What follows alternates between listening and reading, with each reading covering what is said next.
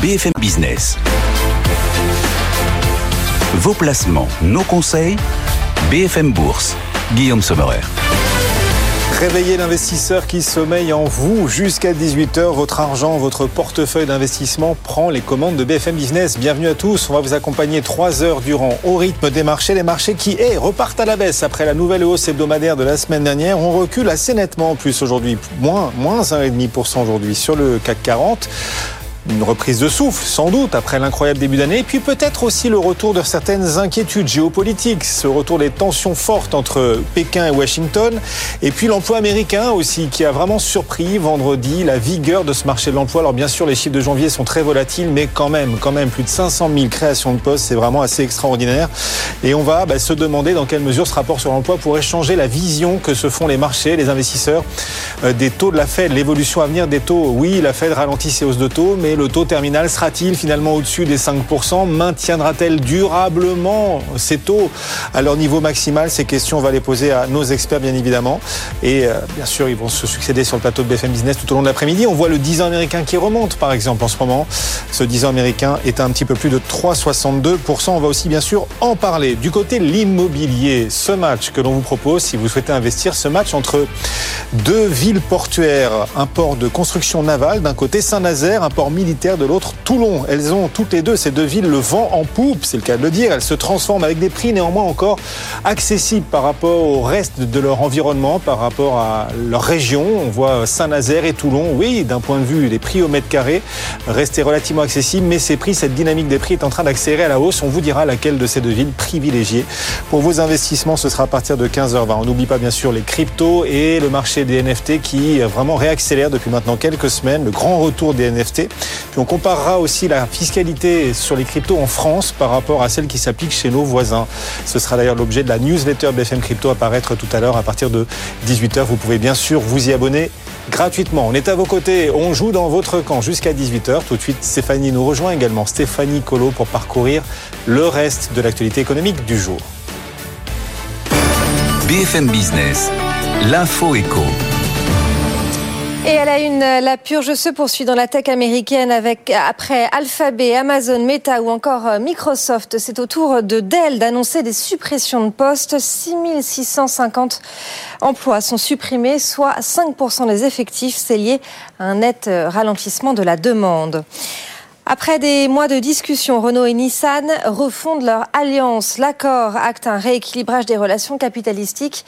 Renault et Nissan vont chacun détenir 15% du capital de l'autre et le japonais va investir jusqu'à 15% dans Ampère, l'entité électrique du français. Des projets industriels communs sont aussi relancés, notamment en Inde et en Amérique latine, avec à la clé plusieurs milliards d'euros de synergie, de coûts et de revenus d'ici 2030 selon les constructeurs. De quoi gagner en agilité, selon le directeur général de Renault, Luca De Meo.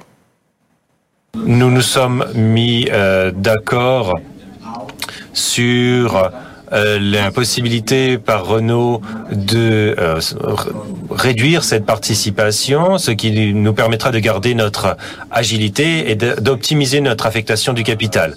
L'étage intermédiaire de cet accord vise pour Renault à regagner une certaine agilité stratégique sans nécessairement mettre à mal les efficacités et les synergies qui existent. Luca De Meo qui sera d'ailleurs l'invité de Good Morning Business. Ce sera demain matin à partir de 8h15. Et puis notez par ailleurs que Jean-Dominique Senard sera lui l'invité d'Edwige Chevrillon mercredi. Ce sera à partir de 19h30. En Allemagne, les commandes industrielles repartent à la hausse en décembre. Elles progressent de 3,2% sur un mois. Une reprise qui compense le fort recul du mois de novembre alors que la crise énergétique plombait les carnets de commandes. Bruno Le Maire et son homologue allemand Robert Habeck seront à Washington demain. Ils vont tenter d'obtenir ensemble des concessions sur le champ d'application du plan anti-inflation américain à 400 milliards de dollars. Les deux ministres vont défendre le principe de transparence pour éviter une course folle aux subventions de part et d'autre de l'Atlantique. En France, l'exécutif lâche du lest sur la réforme des retraites alors que le texte arrive en débat à l'Assemblée. Elisabeth Borne propose de nouvelles concessions pour obtenir l'adhésion des des députés LR sur les carrières longues, en particulier les salariés qui auront commencé à travailler entre 20 et 21 ans pourront partir plus tôt à 63 ans au lieu de 64. Et puis demain, ce sera la troisième journée de mobilisation contre cette réforme en moins de 2 semaines. Le trafic sera fortement perturbé pour les TGV, TER, métro, RER. Un vol sur 5 annulé à Orly. À la RATP, l'intersyndicale a déjà appelé à reconduire la grève ce samedi. En revanche, les syndicats de la SNCF appellent seulement à manifester, Guillaume. BFM Bourse, vos placements, nos conseils sur BFM Business. Merci. Et à tout à l'heure, bien sûr, on va continuer de suivre toute l'actualité tout au long de l'après-midi, aussi au rythme des marchés. On va rejoindre depuis la Tour Euronext Aude Kersulek qui nous accompagne et bien sûr Bertrand Lamiel aussi qui sera avec nous dans un instant. Si vous nous suivez à la télévision ou sur l'application BFM Business, vous les apercevez l'un et l'autre. Bonjour à tous les deux. On va démarrer avec vous, Aude, et ce CAC 40 qui aujourd'hui reprend son souffle. Les marchés en baisse, oui, moins 1,5% pour le CAC 40 à 7126 points. Une baisse marquée depuis ce matin. Alors, vendredi soir, on avait quand même fini au plus haut de l'année, 7233 points.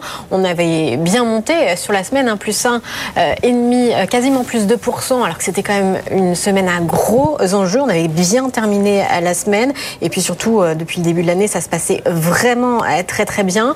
Mais finalement, on sent que depuis ce matin, eh bien, sur les marchés, on a un peu changé d'avis sur l'emploi américain de vendredi, finalement, qui nous montre encore un marché de l'emploi dynamique et donc qui pourrait laisser penser que la Fed laisserait ses taux élevés plus longtemps. On a changé d'avis quand même, comme de chemise, depuis vendredi. D'ailleurs, les indices américains, eh bien, ce que nous indiquent les futurs, c'est qu'ils devraient ouvrir en baisse, quasiment moins 1% sur le Nasdaq, un petit peu moins quand même sur le S&P. C'est une baisse plutôt de moins 0,5. Et puis on le voit d'ailleurs que c'est assez tendu puisque ça continue de monter sur les taux obligataires encore aujourd'hui. On a repris quelques petits points de base. 3,62% maintenant pour le taux 10 ans américain et 2,75% pour le taux 10 ans français. Donc ça monte doucement quand même depuis la fin de semaine dernière. Et les valeurs de croissance sont franchement à la baisse aujourd'hui. On le voit, la tech, le luxe sur le CAC 40. ST Microelectronics qui est le moins bon performeur à moins 1,4%. On a aussi Pernod Ricard ou Stellantis qui sont à moins 1,2%. Et puis le luxe qui vient finalement un petit peu plus loin, à moins 0,8%. Renault qui est une des valeurs phares du jour de par l'actualité.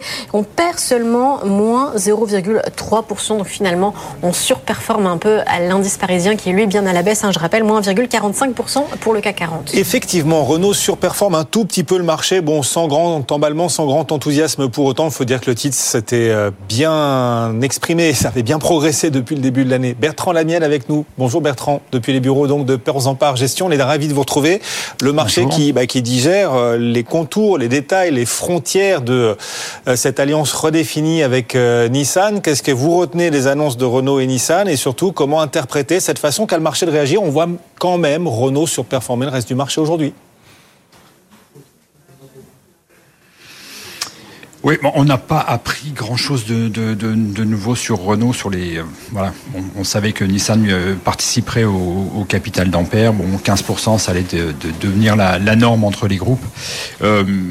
Non, je pense que ce à quoi on assiste aujourd'hui avec la baisse du CAC 40, c'est que globalement, on s'aperçoit que les valeurs qui ont bien progressé la semaine dernière sont celles sur lesquelles il y a les prises de profit les plus marquées.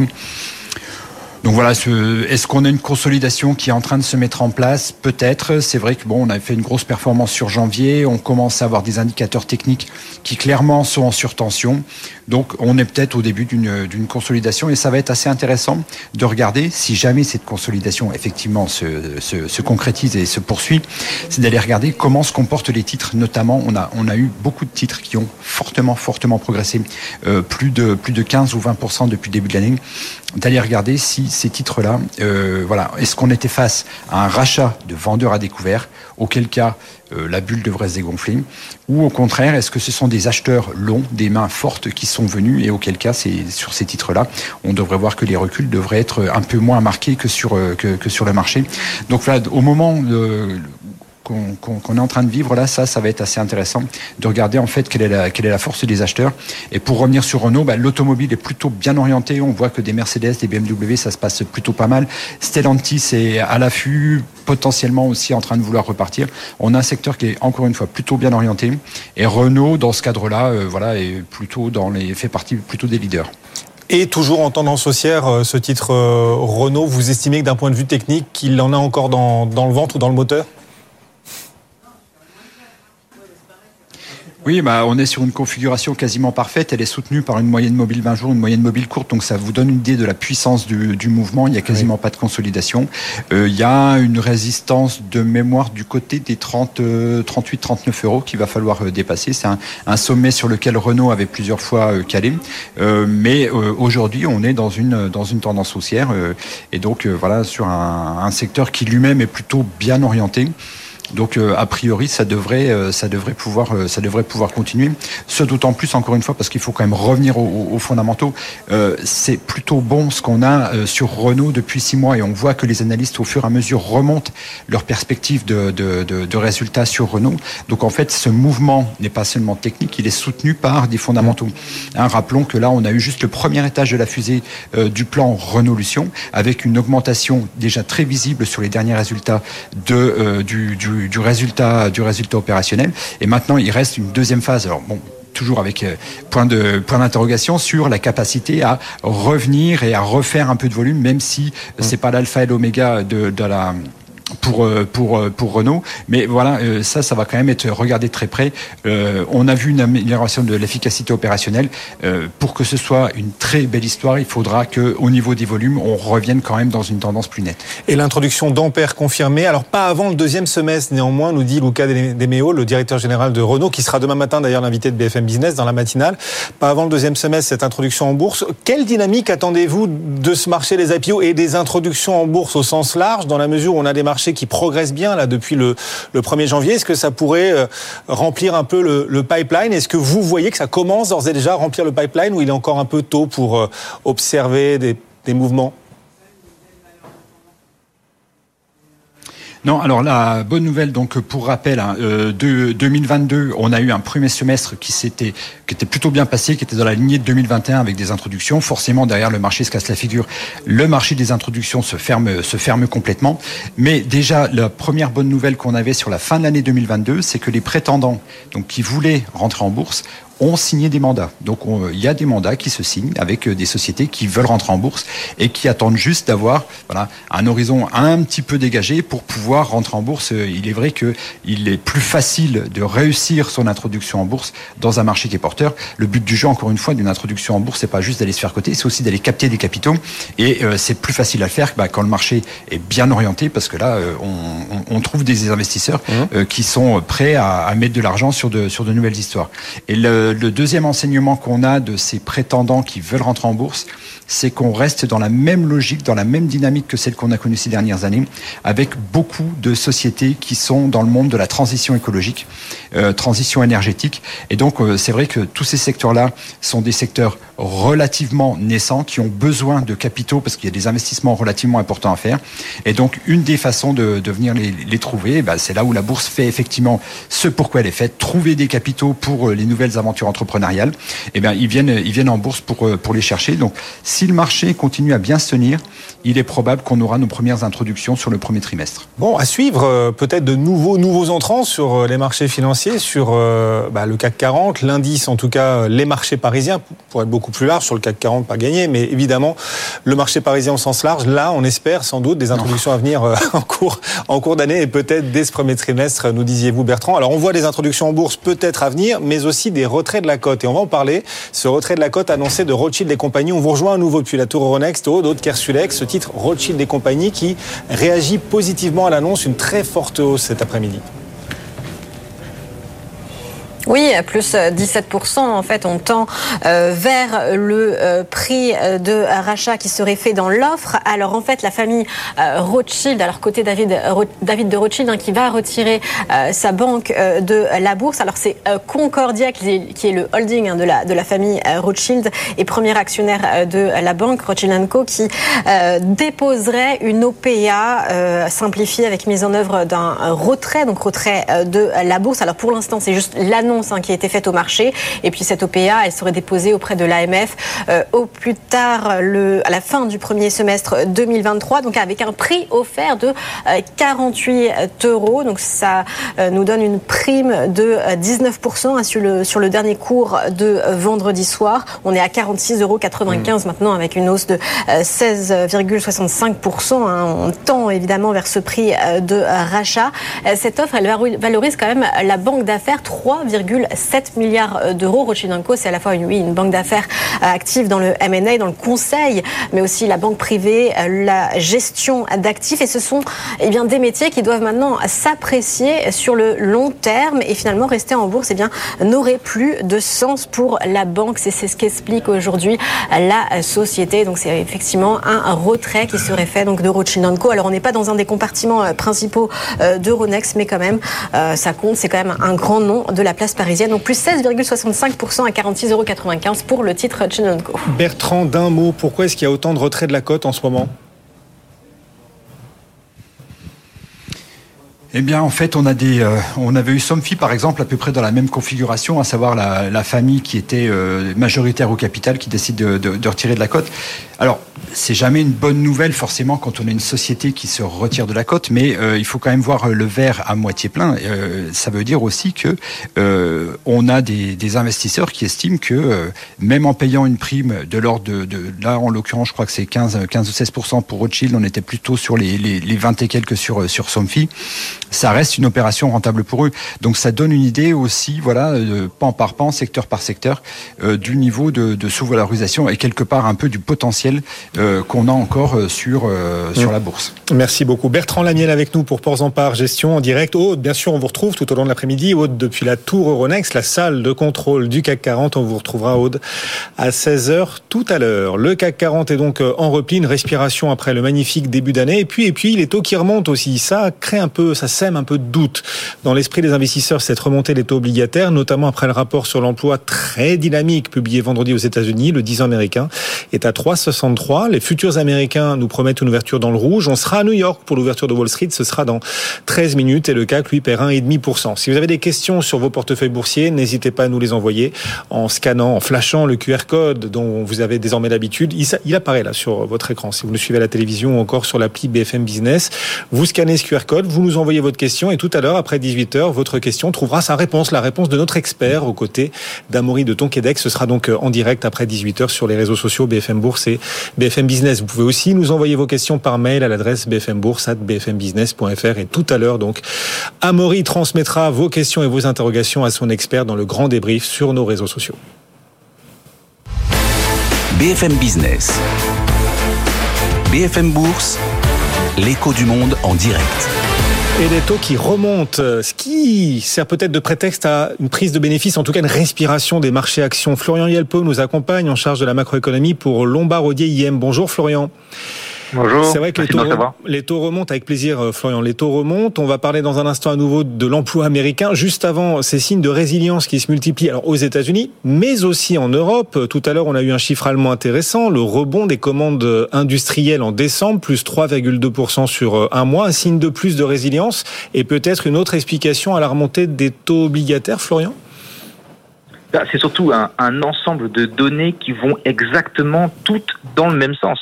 On a eu les enquêtes de la Commission européenne en début de semaine passée. Là, comme vous le disiez, on vient d'avoir le rapport sur l'emploi, l'ISM non manufacturier également, les factory orders en Allemagne. Ça commence à faire beaucoup de chiffres économiques qui convoient exactement le même message. La croissance est loin d'être morte, elle est toujours avec nous. Il y a de quoi préoccuper de banquiers centraux qui viennent de nous dire exactement le contraire. Ils viennent de nous dire, dans l'ensemble, faisons preuve d'une certaine modération par rapport à 2022. L'heure n'est plus à s'acharner contre l'inflation. baisse cette activité qui surprend, et vous le disiez, alors rebond des commandes industrielles en Allemagne et surtout plus de 500 000 créations de postes le mois dernier, en janvier aux États-Unis. Alors bien sûr, il faut prendre ce chiffre avec beaucoup de pincettes, sans doute beaucoup de volatilité dans ce chiffre de janvier, comme souvent en début d'année. Néanmoins, est-ce que ce rapport sur l'emploi est susceptible de modifier la stratégie de la Fed? On a vu une Fed peut-être un peu plus souple dans le discours et même dans le rythme de hausse de taux qui a ralenti la semaine dernière. Est-ce que vous pensez que ce marché de l'emploi pourrait contraindre la Fed finalement de porter les taux au-delà de 5%, le fameux taux terminal? Est-ce que le marché n'avait pas vendu la peau de l'ours avant de l'avoir tué sur cette question du resserrement monétaire? C'est un petit peu le sentiment général une fois le week-end de passé. Un élément qui est particulièrement important, c'est de s'intéresser à quels sont les secteurs de l'économie qui expliquent qu'on ait autant de création d'emplois. Le secteur numéro 1 créateur d'emplois, aujourd'hui, aux États-Unis, c'est le secteur des services. Et vous voyez la cohérence avec l'ISM des services qui est sorti 1h30 plus tard ce même vendredi. Le secteur des services globalement a l'air d'être particulièrement en forme. C'est un secteur qui est difficile à ralentir, hein. C'est un secteur qui est moins cyclique que l'industrie elle-même. Ça va devenir un cheval de bataille pour la Fed. A-t-on besoin de monter les taux à 1%, 2%, 3% plus haut? Probablement pas. Mais déjà maintenir ces taux à 5% pour une durée peut-être plus longue que le marché de l'anticipait, ça semble être un scénario qui gagne en crédibilité aujourd'hui. Et quand vous regardez justement l'évolution des obligations américaines et les anticipations, vous vous dites que l'anticipation d'une baisse de taux fin 2023, cette anticipation-là est en train de disparaître ou elle est encore quand même présente dans le marché ? Elle est encore présente dans le marché. C'était l'enjeu principal, à notre sens en tout cas, des meetings des banques centrales la semaine passée. Nous avons été déçus de ce côté-là, c'est-à-dire que les banques centrales n'ont pas cherché à dissiper l'idée, l'anticipation, disons, de marché qu'il allait y avoir des baisses de taux à venir cette même année. Aujourd'hui, je pense que cette question-là va être réexaminée avec beaucoup d'attention lors des prochains meetings de banquiers centraux. Et attention à des douches froides donc pour le marché. Merci beaucoup Florian de nous avoir accompagnés. Florian Ielpo pour Lombard Odier, IM aujourd'hui sur BFM Business. On attend une baisse d'1% pour le S&P 500 à l'ouverture de Wall Street, en tout cas les futurs américains. Sur le S&P recule d'un peu plus d'1% en ce moment. Le CAC 40 lui perd 1,3%. BFM Business, BFM Bourse, la carte IMO.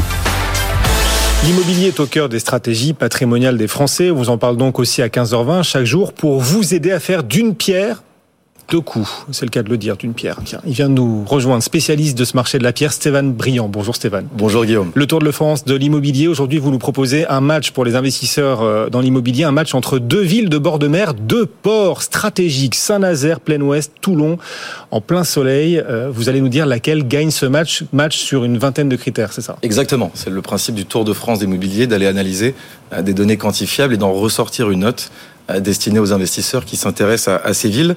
Avant juste de rentrer sur le match et les résultats, parce qu'on va être sur un match assez serré, l'idée c'était de les remettre en avant puisqu'elles ont aujourd'hui un regain de popularité, parce qu'elles avaient été délaissées depuis de nombreuses années par les investisseurs. Et là on le voit, la tendance s'inverse, notamment liée à un prix attractif immobilier. On est en moyenne entre 3000 à 3200 euros du mètre carré pour Toulon comme pour Saint-Nazaire, donc bien en dessous des villes voisines ou des villes limitrophes. On peut citer Marseille ou Nantes. Donc on a ce regain, on a cette tendance qui s'inverse, et donc je trouvais ça pertinent de les remettre en avant aujourd'hui sur un match qui va être assez serré, Guillaume. Deux villes au prix au mètre carré attractif comparé à leur environnement, parce que c'est vrai que dans les villes environnantes et voisines, souvent les prix sont plus élevés que dans ces villes Toulon et Saint-Nazaire, et donc il y a peut-être un coup à jouer pour les investisseurs. Laquelle de ces deux villes remporte ce match? Alors on est quasiment sur un match nul, mais c'est tout de même Saint-Nazaire qui le remporte avec une note de 11 sur 20.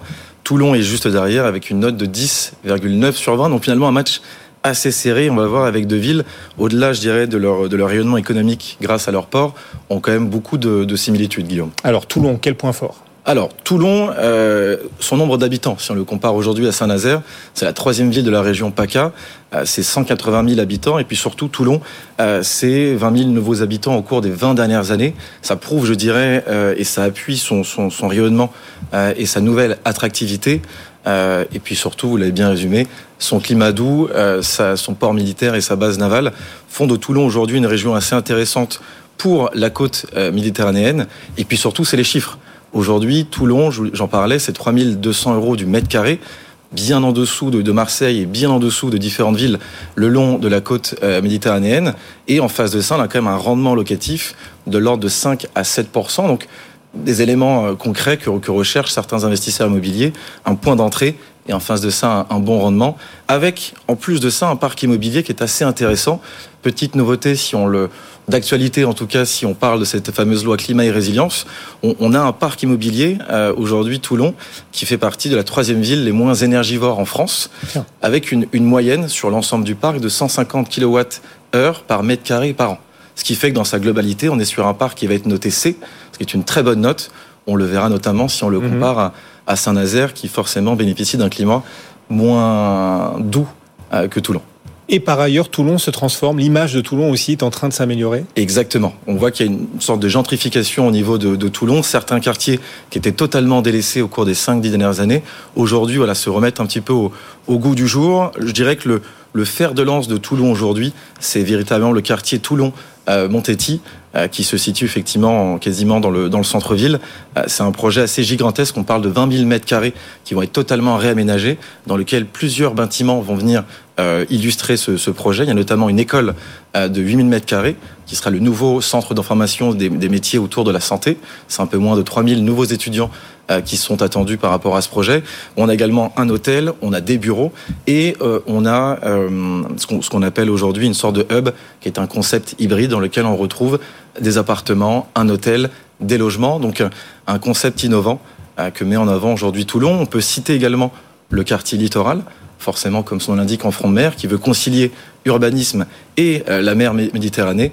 On parle d'un projet de 150 millions d'euros, également 20 000 mètres carrés, dans lesquels vont venir s'implanter des logements en front de mer avec un hôtel de prestige et à nouveau cette notion de mixité des espaces de coworking et de co-living.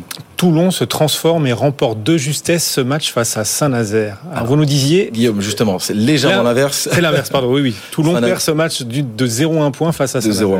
On a comment, honneur au perdant. Honneur au perdant, voilà, exactement. Voilà, un peu d'élégance et tout à fait. Le gagnant, donc, Saint-Nazaire. Le gagnant, Saint-Nazaire. Qui l'emporte malgré une note énergétique des bâtiments moins bonne, en l'occurrence, qu'à Toulon. Parce qu'on est plein ouest, parce que du coup, d'un point de vue énergie, les bâtiments à Saint-Nazaire consomment plus qu'à Toulon. Voilà, des logements qui ont besoin effectivement de plus d'énergie, donc plus de consommation et indirectement une note qui est moins bonne et moins élevée. Après, mine de rien, Saint-Nazaire aujourd'hui s'appuie quand même sur une base solide. Vous évoquez son port. On peut également parler du chantier naval, notamment de ce paquebot The Wonder of the Sea. Les énergies offshore avec le parc éolien. Elle s'appuie également sur un bassin industriel qui est assez important, la présence d'Airbus, la présence de MAN Trucks ou de Famad. Donc elle a aussi un socle solide. Et puis surtout, je dirais, et ça c'est un point essentiel, aujourd'hui c'est 73 000 habitants, bien plus au travers de son agglomération qui s'intitule Carène Saint-Nazaire, et c'est 1000 nouveaux habitants chaque année au sein de l'agglomération. Donc on voit qu'il y a une vraie problématique par rapport au marché immobilier local, avec une offre qui se raréfie, et on le retrouve d'ailleurs sur les prix, puisque on reste encore sur un prix abordable, 3 300 euros du mètre carré en moyenne pour un appartement. En revanche, si on regarde l'évolution de la courbe des prix, on est plus 50% au cours des 5 dernières années et plus 10% au cours des 12 derniers mois. Donc on voit qu'en plus que la tendance se maintient, et ça c'est une vraie problématique pour la ville et l'urbanisme pour tenter d'apporter des réponses à cette crise immobilière. Le mot est un peu fort, mais il y a une vraie problématique aujourd'hui qui s'installe sur Saint-Nazaire. Et en matière de transformation urbaine, même question pour Toulon, Saint-Nazaire est en train de changer de visage ? Oui, alors Saint-Nazaire a déjà en tout cas mis en place sa transformation, en tout cas de façon plus rapide que Toulon. Il y a un projet aujourd'hui qui est porté par l'agglomération qui s'élève à plus de 320 millions d'euros répartis sur 10 ans, dans lequel l'idée est d'amener Saint-Nazaire sur une ville inclusive, sur une ville axée sur le développement durable et autour des énergies renouvelables. Ça passe notamment par la création de 2 nouvelles lignes de transport urbain décarboné, avec également la création de différents centres et pôles de recherche autour du numérique et de l'enseignement supérieur. Donc une volonté d'attirer à la fois des enseignants, des étudiants et des jeunes actifs. Et pour rapidement donner quelques exemples sur ce nouveau projet, on peut notamment citer le quartier Moulin-du-Pé, qui est un véritable projet urbain et ambitieux, dans lequel, sur ce site de 9 hectares en tout cas, a été conçu sous un angle bioclimatique, donc vraiment pour s'adapter aux particularités du site, avec 500 logements qui verront le jour à horizon 2026. Voilà, une ville inclusive pour toutes et tous donc. Exactement. Comme on dit. Merci beaucoup. Stéphane Briand nous accompagnait. Merci Guillaume. Le Tour de France de l'immobilier. Bon retour Stéphane. Et ce match remporté vraiment de justesse par Saint-Nazaire face à Toulon. Saint-Nazaire remporte cette note de 11 contre 10,9 pour Toulon. Le CAC 40 est en baisse d'1,3%. Wall Street ouvrira dans un instant. Ça tombe bien, on y sera. On sera à New York. On va rejoindre sur place en direct Sabrina Quagliozzi, notre correspondante BFM Business. À tout de suite.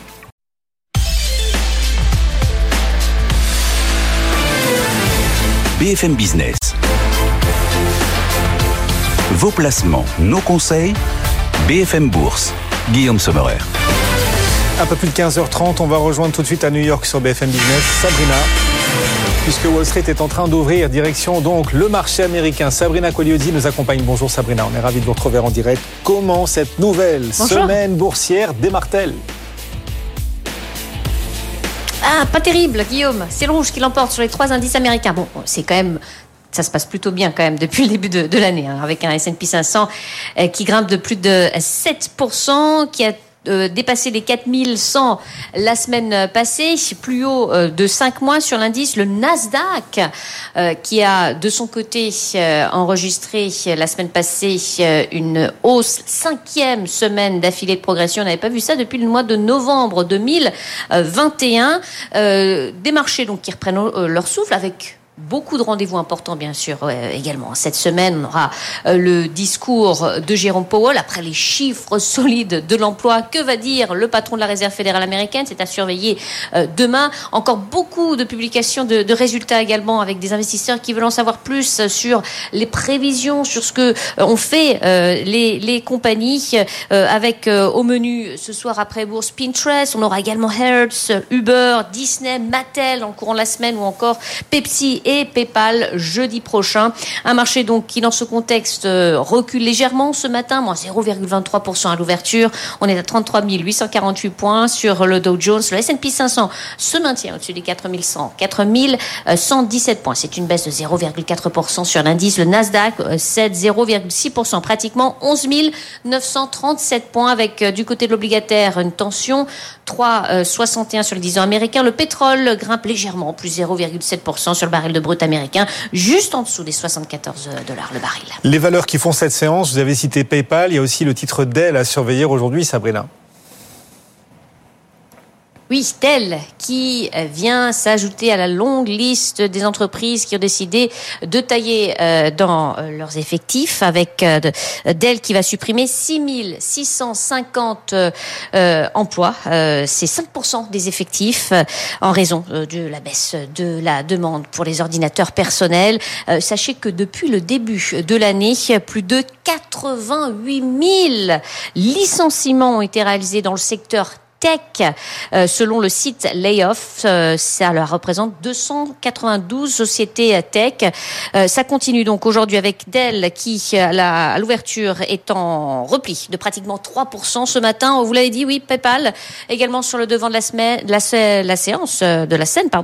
PayPal avec un commentaire d'analyste, Raymond James, qui a baissé sa recommandation, passant de surpondéré à neutre sur la valeur, citant une belle hausse quand même du titre PayPal depuis le début de l'année. C'est un gain de 20%. Et prudence en attendant la publication des résultats trimestriels de PayPal ce jeudi. PayPal qui ouvre en baisse de pratiquement 3%. Là aussi, $83,15. Et puis Tyson Foods au chapitre des résultats, spécialiste de la viande, qui a publié des chiffres inférieurs aux attentes sur son trimestre écoulé. Le titre est en baisse de plus de 5%. $60,33 pour Tyson Foods. En attendant ce soir, après la clôture, les trimestriels de Pinterest, qui d'ailleurs est en petite hausse ce matin, plus 0,1%, $27,51. Dans un marché donc qui recule pour démarrer cette nouvelle semaine, le Dow Jones, moins 0,3%, le S&P 500, moins 0,5%, Guillaume, le Nasdaq de son côté perd 0,6%. À tout à l'heure Sabrina, vous nous accompagnez tout au long de cette séance américaine. Et le CAC recule toujours d'1,3%. L'ouverture de Wall Street n'a pas changé l'ambiance en Europe. On est toujours en repli aussi sur l'Eurostoxx 50 d'1,2%. Il y a aussi des prises de bénéfices quand même après le superbe début d'année qu'on a connu. Et peut-être aussi le retour d'une forme d'inquiétude. Les taux remontent, le 10 ans américain à 3,61, surtout après l'incroyable rapport sur l'emploi qui a été publié vendredi dernier, le rapport sur l'emploi du mois de janvier. Plus de 500 000 créations de postes aux États-Unis. C'est absolument gigantesque, un chiffre évidemment relativisé tant il peut être volatile. Mais quand même, quel signal? On va se demander dans un instant avec tous nos experts et notamment Patrice Gautry si ce rapport sur l'emploi change la donne et pourrait impacter la stratégie de la Fed. BFM Business, BFM Bourse, mouvement de marché. Patrice Gautry est donc avec nous en direct, chef économiste d'Union Bancaire Privée. Bonjour Patrice, on est ravi de vous retrouver. Est-ce que vous sentez que depuis ce rapport sur l'emploi publié vendredi, bien meilleur qu'attendu, est-ce que vous sentez qu'un doute étreint les marchés dans le sens où, pour l'instant, les resserrements monétaires de la Fed ne parviennent pas à refroidir ce marché de l'emploi ? Oui, effectivement, et comme l'avait indiqué M. Powell lors de sa conférence de presse, eh bien, lui, il s'attend à une croissance économique qui soit beaucoup plus ralentie que ce qu'elle n'est actuellement donc aux États-Unis et surtout un ralentissement, un refroidissement du marché de l'emploi. Alors ces statistiques, effectivement, ont jeté un petit peu le doute.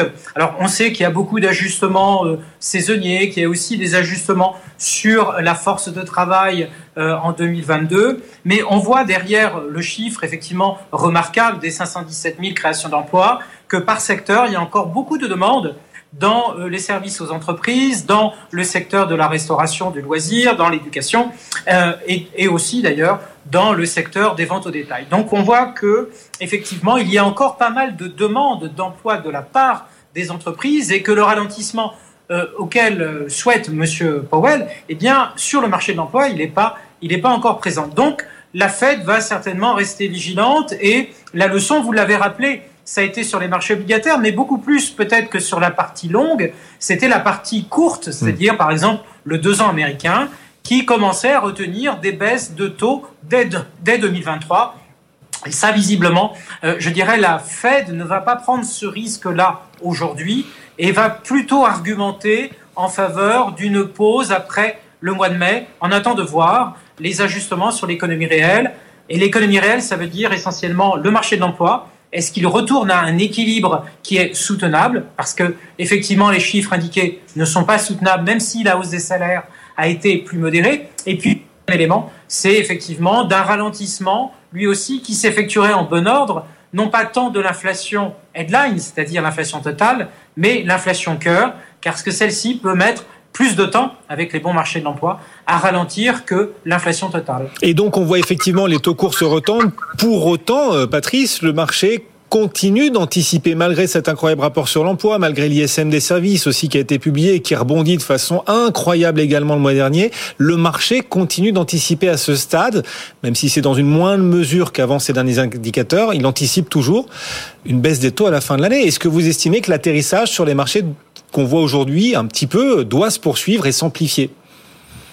Alors, oui, je pense qu'il faut prendre comme sérieux quand même les propos de la Banque centrale et que pour l'instant, je n'ai pas suffisamment de grains à moudre pour justifier la baisse des taux retenus par les monétaires. Et pour l'instant, effectivement, il m'en faut plus en termes de ralentissement d'activité et surtout ajustement marché du travail et inflation cœur, pour pouvoir valider, ne serait-ce que dans un premier temps, je dirais la pause. Parce que déjà, pour qu'une banque centrale comme la Fed entre en pause, il faut qu'elle-même soit sûre des tendances sous-jacentes sur l'activité réelle, sur l'inflation et sur le marché du travail. Et aujourd'hui, c'est bien difficile, effectivement, d'argumenter en cela, mais on va voir, en fait, comment le service après-vente de la Réunion, j'appellerais ça un peu comme ça, c'est-à-dire l'ensemble des déclarations que vont donner M. Powell demain, mais aussi les autres banquiers centraux américains, comment est-ce qu'ils interprètent ça et comment ils, peut-être, au travers de leur communication, peuvent repositionner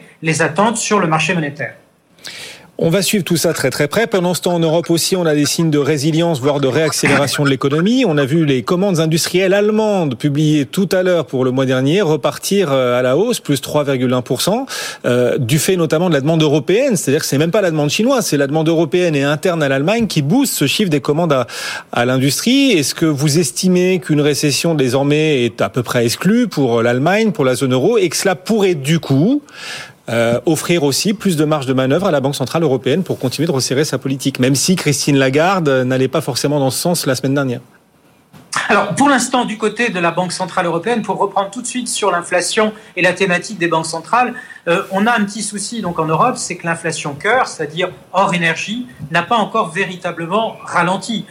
On a même eu dernièrement, dans certains indices, une légère réaccélération. Donc, on a des chiffres janvier-février qui sont un peu perturbés par les ajustements que font les différents gouvernements sur la façon de traiter les prix de l'énergie. Donc il y a des soutiens ou, je dirais, des limitations qui se sont levées dans certains pays. Et donc on a pas mal de volatilité. Donc pour l'instant, il n'y a pas suffisamment de confort pour l'inflation cœur pour la Banque Centrale Européenne pour se déclarer d'ores et déjà donc en pause. Et c'est peut-être pour cela que Mme Lagarde a d'ores et déjà annoncé 50 autres points de base de hausse donc pour le mois de mars. Alors sur le thème récession ou pas récession, on a écarté le pire, donc ce ne sera pas une récession profonde. Par contre, on voit bien effectivement qu'il y a des ajustements. Vous avez mentionné le côté positif avec les commandes adressées à l'Allemagne. Et quand on regarde dans le détail, eh bien, ça va mieux du côté des biens intermédiaires. Par contre, ça ne va pas mieux du côté des biens de consommation parce que là, les carnets de commandes restent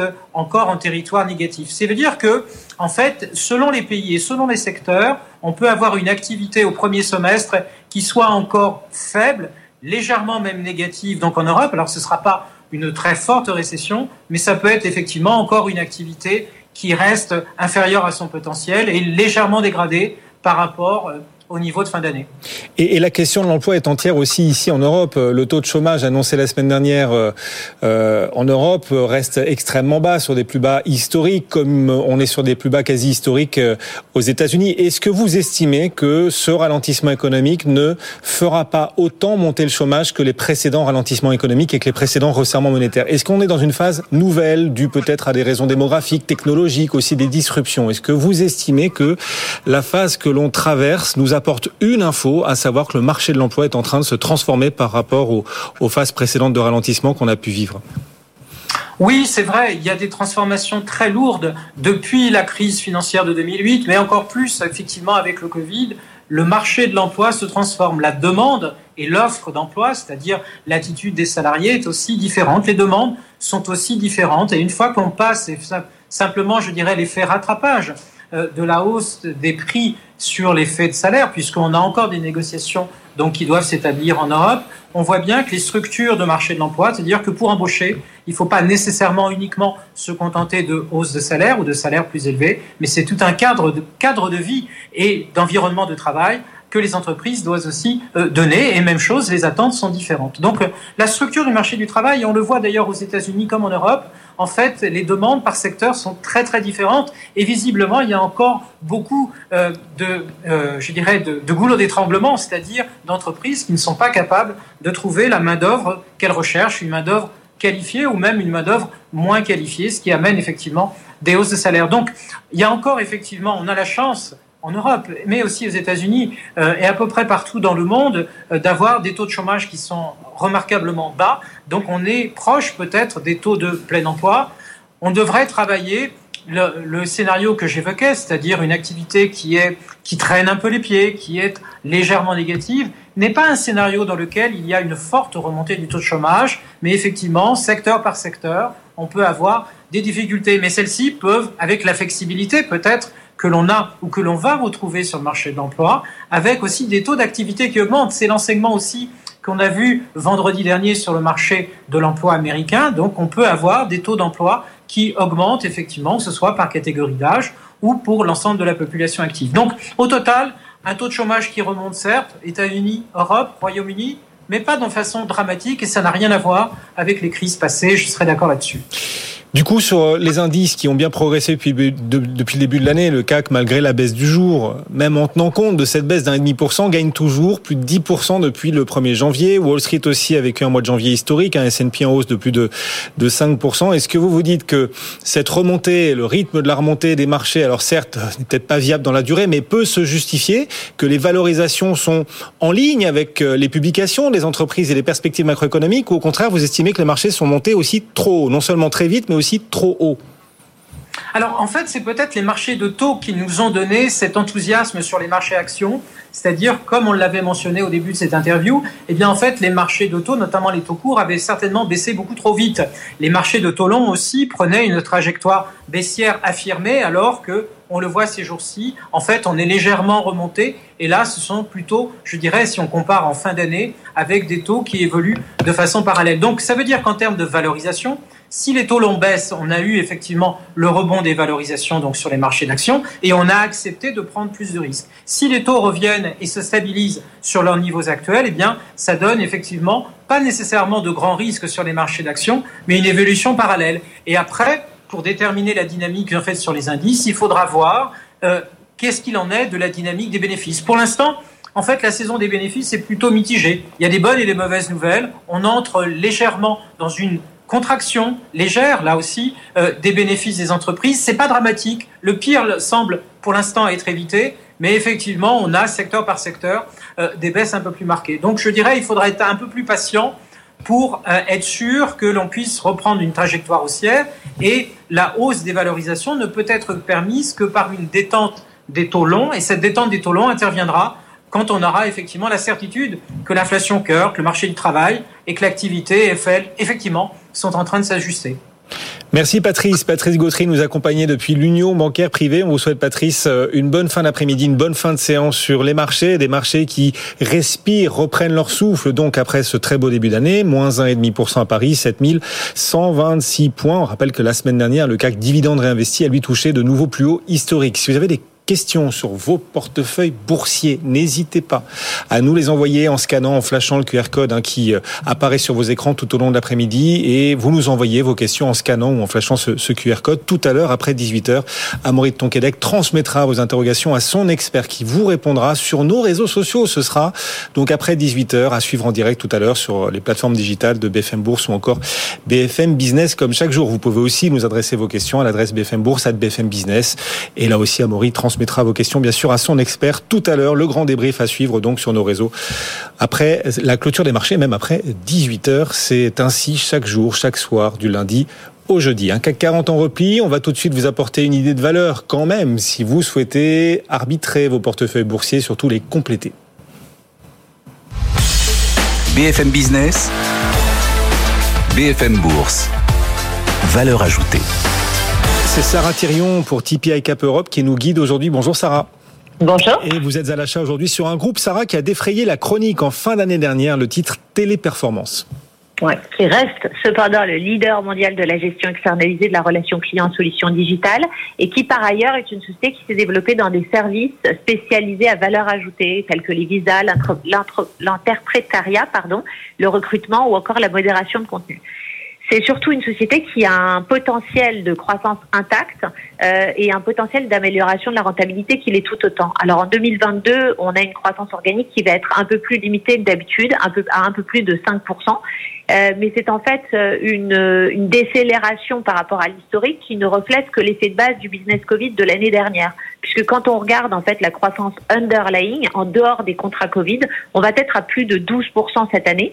Et même si on a un petit peu moins de croissance que d'habitude cette année, ce sera sans incidence sur le levier opérationnel puisque la marge opérationnelle est attendue à en amélioration de 40 bips. 2023, on devrait en théorie renouer avec le trend historique de croissance, c'est-à-dire autour de 7%, puisqu'on a encore un T1 qui comportait en fait de la référence Covid, souvenez-vous Omicron l'année dernière, et puis en 2024, c'est un groupe qui devrait pouvoir passer cette étape, ce palier, et nouer une croissance organique qui sera plus consistante, de l'ordre de 9%, tout en continuant à parfaire sa marge, ces deux exercices-là. Je vous le propose parce que c'est aussi un groupe qui est résilient un peu dans toutes les configurations. Il l'a été effectivement pendant Covid, il est aussi résilient au cycle et à l'inflation. Souvenez-vous, 2009, le groupe affichait une décroissance organique de son activité de 1,1%, donc c'était mieux que le PIB mondial qui faisait moins 1,7.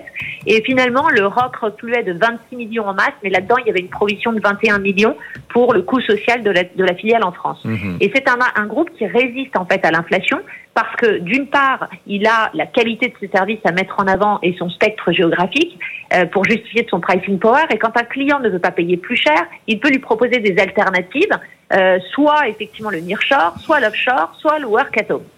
Donc pour ces raisons-là, on met le dossier en avant, toujours en avant. Et vous êtes à l'achat, on ne peut pas néanmoins complètement enjamber cette polémique, cette controverse sur les pratiques de téléperformance, notamment en Colombie. Comment est-ce que ce groupe se situe en matière ESG, Sarah ? Mieux depuis la Colombie, donc il a fallu cet électrochoc peut-être pour que le groupe effectivement prenne conscience d'un certain nombre d'enjeux.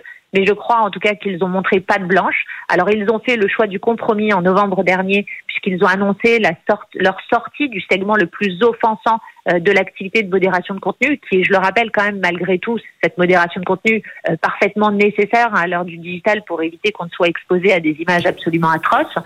Et le groupe a mené un audit qui a été dont effectivement les résultats ont été publiés et convaincants. Il a signé un accord mondial avec le syndicat uni. Il a reçu des conclusions favorables de l'OCDE qui a acté de la mise en œuvre de l'ensemble des recommandations.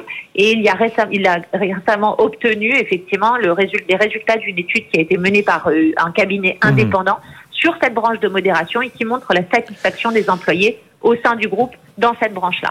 Donc je pense qu'on est aujourd'hui effectivement sur des enjeux ESG qui sont parfaitement pris en considération et sur lequel le groupe a largement communiqué. Et donc on peut repartir sereinement effectivement sur cette histoire de croissance, modulo l'environnement de remontée des taux. On a quand même un objectif de cours à 360 € sur ce dossier. Donc on est très positif. D'accord. Toujours. 360 €. Donc, votre objectif sur ce titre téléperformance, 360, alors que le titre cote actuellement 267,60 €. Ça fait un beau potentiel. Merci beaucoup, Sarah. Sarah Thirion qui est à l'achat, donc, avec ses équipes de Tipeee et Cap Europe sur cette valeur. Le CAC 40 est en repli toujours d'1,5%. Les valeurs exposées à la Chine souffrent avec le retour des tensions géopolitiques entre Washington et Pékin. Le retour, elles n'avaient jamais vraiment disparu, mais là, elles se renforcent à nouveau, ces tensions géopolitiques. Et donc, voilà, ces valeurs Chine sont particulièrement sous pression. On pense au luxe et puis aussi les valeurs de croissance qui subissent la remontée des taux aujourd'hui, si bien que ces valeurs de croissance signent parmi les plus fortes baisses, elles qui avaient porté une partie de la hausse des marchés depuis le début de l'année. ST Microelectronics repère 3% par exemple en ce moment, et puis dans le luxe, Hermès perd 2,6%. BFM Bourse, vos placements, nos conseils sur BFM Business. Le taux du livret A remonte à 3% en concurrence, une concurrence de plus en plus forte aussi pour les fonds euros. Quel avenir pour les rendements des fonds euros ? Cyril Chartier-Kassler, l'un des meilleurs connaisseurs en France du sujet, nous rejoint. Bonjour Cyril. Bonjour Guillaume. Fondateur du site Good Value for Money. Les taux 2022 des fonds euros ont été pour la plupart d'entre eux annoncés. On n'est pas encore complètement au bout. Enfin, ils remontent ces taux. Ça remonte le moral du coup pour les investisseurs en fonds euros ? Alors, les taux, effectivement, remontent bien. On est sur une remontée qui, globalement, se situe entre 50 et 60 centimes. Je dis bien en moyenne, avec des écarts très importants selon les opérateurs. Certains peuvent être en baisse, il y a des cas d'exception, et d'autres vont remonter beaucoup plus fortement parce qu'ils venaient d'un niveau extrêmement bas. Le taux moyen du fonds euro, on est à combien là sur ce qui est annoncé ? Le taux moyen, on peut estimer qu'on va atterrir entre 1,80 et 1,90% pour le fonds euro en 2022, en sachant que c'est un rendement qui est net de frais, mais avant prélèvements sociaux et fiscaux. Effectivement. Donc, par rapport au livret A, ça rapporte moins. Bon. Exactement. Mais le livret A, lui, est plafonné. Voilà. Bon, il faut dire qu'on vient de loin. Hein, voilà, on s'extasie parce que le rendement des fonds euros enfin remonte. Mais vous nous le dites, en moyenne, on est encore sous les 2% et on couvre pas du tout l'inflation, bien au contraire. Mais il n'empêche, certains acteurs remontent fortement. Leur rendement, vous le disiez, selon le profil des acteurs, la hausse des rendements va être extrêmement distincte et variée. Il y a des acteurs dans ce secteur qui sont des banques assureurs, des associations, des mutuelles. Qui a le plus remonté ces taux ? Alors ceux qui ont plus remonté leur taux, je dirais c'est un principe de réalité, ce sont ceux dont le taux était complètement à la casse et qui de ce fait se retrouvaient dans un risque de décollecte forte sur leur fonds euro. Donc ce sont les banques assureurs.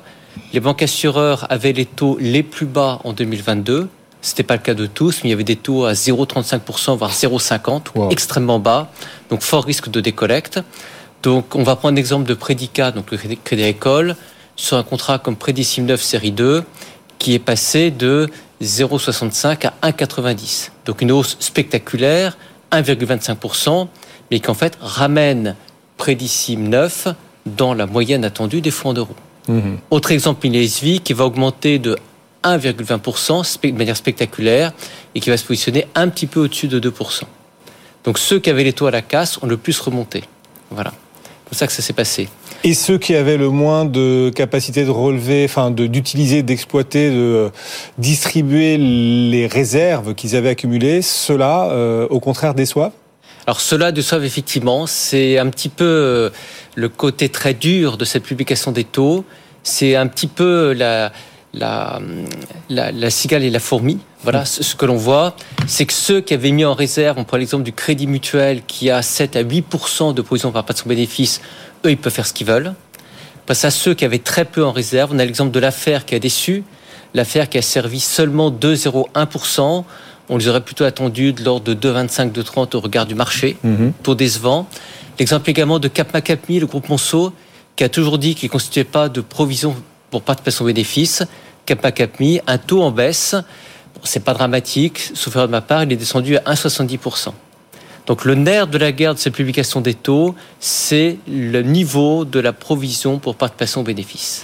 Et donc, roulement de tambour, quels acteurs annoncent les meilleurs rendements de fonds euros pour 2022 ? Qui sont les champions de ce millésime ? Alors, les champions de ce millésime, je pense qu'il faut bien scinder les choses. Il y a ceux qui annoncent des bonus avec des politiques extrêmement marketing permettant de doubler le rendement de leur fonds d'euros. Mais le bonus, faut être réaliste, c'est l'épargnant qui le paye au travers des rétrocessions qui sont perçues sur les unités de compte qu'il a par ailleurs. Bon. Hors bonus, les champions restent à peu près les mêmes que les années précédentes. Il y a Garance qui est en top du classement à 2,50, qui était déjà très haut l'année dernière de mémoire à 2,45.